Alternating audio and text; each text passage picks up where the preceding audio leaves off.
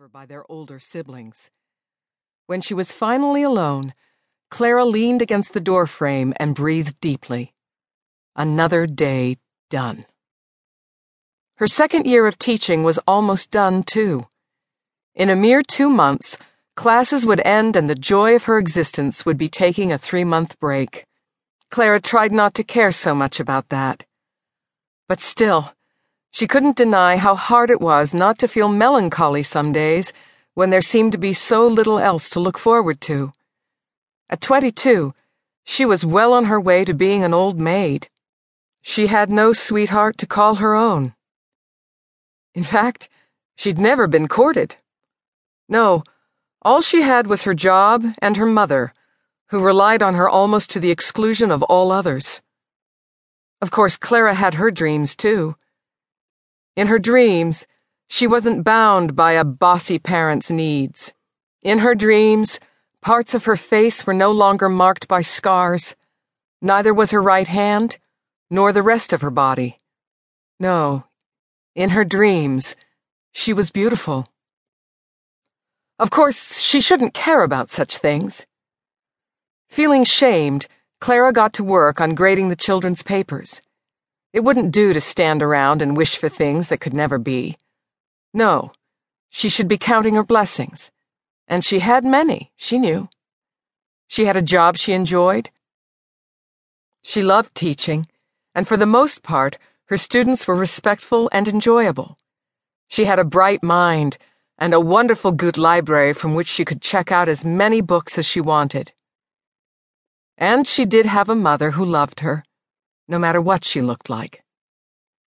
It was only sometimes, in the late afternoon, in the time between her time with students and the work at home, that she wished for something more, for someone to see beyond her imperfections and reckon that she'd make a fine wife. But here in Sugarcreek, Ohio, all anyone ever seemed to notice were her scars. They'd never taken the time to see what kind of person she was underneath. Wishing for something different would surely be a mistake. Cousin Tim, you're still here, Anson called out the moment the young boy spied him next to the barn. Tim grinned at the ten year old who was running toward him at breakneck speed. Oh, but that boy always ran like his feet were on fire.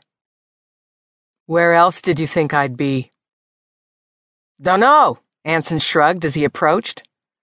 Guess I ain't used to you being here yet. Sometimes. I can say the same thing. Though Tim had been living in his uncle's home for two weeks, there were times that he still felt taken by surprise. Anson scampered closer to Tim, his blond hair every which way, and dropped his books on the ground. What you working on? Oh, this and that. Your father asked me to do some mending and fixing up around the house and barn for a bit. Today, I decided that his fence here needed repairing. Looking at Tim's hammer, Anson wrinkled his nose. You might be needing more than that hammer. The fence did look like it had taken its last breath of air. Perhaps I should build a new one. Oh well. I've got time to do that, yeah? Anson nodded sagely. Mam says your being here is a real blessing.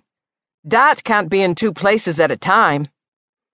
Picking up a piece of discarded rotten wood, he added, Plus, Joshua ain't no help at the moment. Right now, he seems to be more interested in Greta than anything else. It took an effort, but Tim kept his expression sober. It wouldn't do for Anson to think he was being laughed at. Joshua and Greta are newlyweds. They're supposed to only be thinking about each other. Well, I hope Joshua starts thinking about the store more so Caleb won't have to work as much. Then he could be around here more. Is that what you say? Or what Caleb says? Anson shrugged. Both, I guess. Caleb doesn't like working at the store, so it puts everyone in a sour mood. I imagine things will settle down soon. I hope things don't settle so much that you leave. I like you here, Anson replied, just as he told